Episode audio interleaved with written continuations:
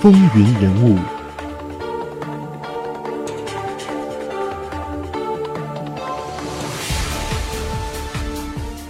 听众朋友们，大家好，欢迎来到风云人物，我是华丽。在上一期的节目当中，我们已经讲述到了美国的第七任总统。那么今天我们要开启第八任总统的故事。美国的第八任总统名叫马丁·范布伦。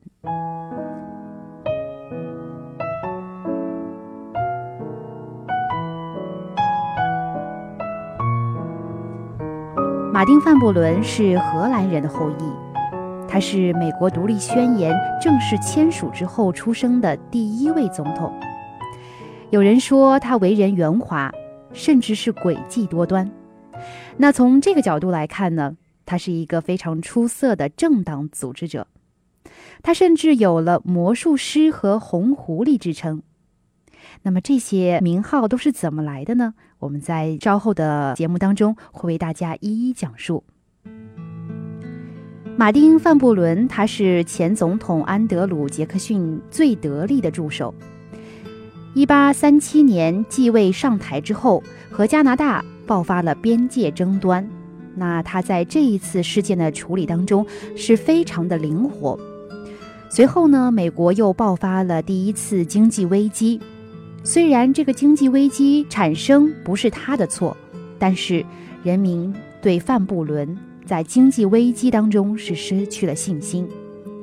到了一八四零年，他竞选连任的时候，就败给了威廉·亨利·哈里森。后来，马丁·范布伦可以说是并不死心，又连续两度参加竞选，但是都遭到了失败。从此，他就退出了政坛，回到了他的家乡。马丁·范布伦出生于纽约州肯德胡克，祖籍是荷兰，是美国历史上第一位荷兰裔的美国总统。他在十四岁的时候呢，就当上了律师的助手，可以说从业是非常的早。随后呢，马上就开始在政界活跃开来，相继担任过州议员、参议员。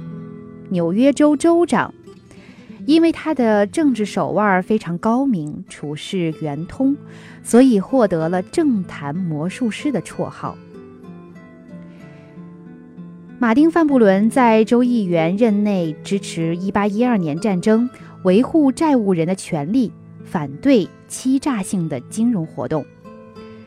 国会议员在任内坚持杰弗逊式的民主原则。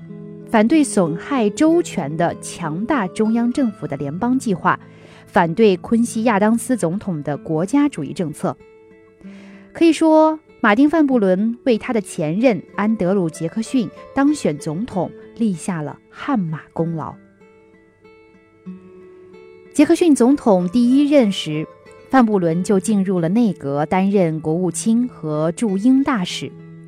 任内使得美国获得了黑海的航行权，恢复了与英属西印度群岛的贸易，使得法国对美国在拿破仑战争期间遭受的损失给予补偿。他在这些事情上的处理中呢，是积累了相当的威望。在政绩卓越的总统安德鲁·杰克逊的旨意下，就参加了1836年的总统大选。一八三六年，范布伦击败了辉格党，也就是现在共和党的前身。那辉格党有四名对手，范布伦最终是获得当选美国总统。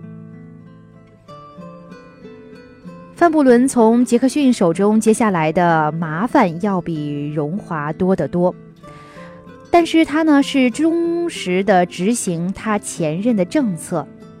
不过。得到的却是令人头痛的经济萧条。一八三七年，范布伦上台之后，一场前所未有的金融恐慌接踵而来，经济大萧条笼罩了整个美国，成千上万的银行倒闭，企业破产，大批的工人失业，国内建设停顿不前。他提出了独立国库制度等措施。在他四年的任期内，美国和加拿大边界发生严重冲突。最后呢，是两国之间签订了韦伯斯特阿斯伯顿条约。由于严重的经济萧条延续了很多年，人民对范布伦失去信心。在一八四零年，他竞选连任的时候就败给了哈里森。虽然马丁·范布伦是安德鲁·杰克逊慎重选择的政治继承人，但是他的性格却和他的前任迥然不同。马丁·范布伦善于幕后操纵，政治手腕高明，但是呢。他缺乏他前任那样老山胡套的那种才能。不管在纽约还是在后来的华盛顿，他只不过是一个党的组织者，一个政策策略家，一个群众指挥和干练的独立行动者，并没有得到广大民众对他本人和他政策的支持。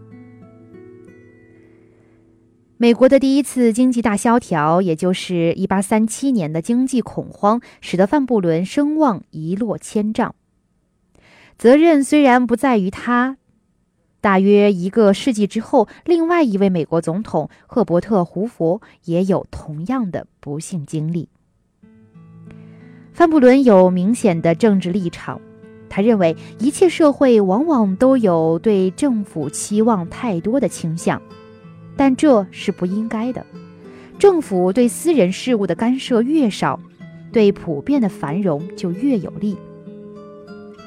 政府的正当目的不是通过直接发放钱款，或者通过制定有利于特定事务的法规使人们变得富裕，或者补偿并非在执行公务中遭受的损失。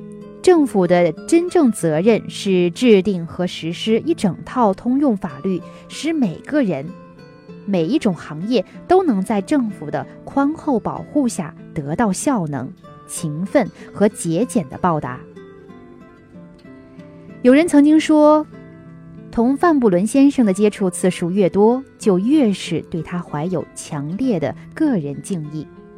他是最彬彬有礼和和蔼可亲的人，他的纯真的品格。他的作为政治家的杰出才能，他的崇高的爱国主义，以及他的延续了近半个世纪的成绩卓著的公职生涯，使他的名字值得在国家的历史上占据重要的地位。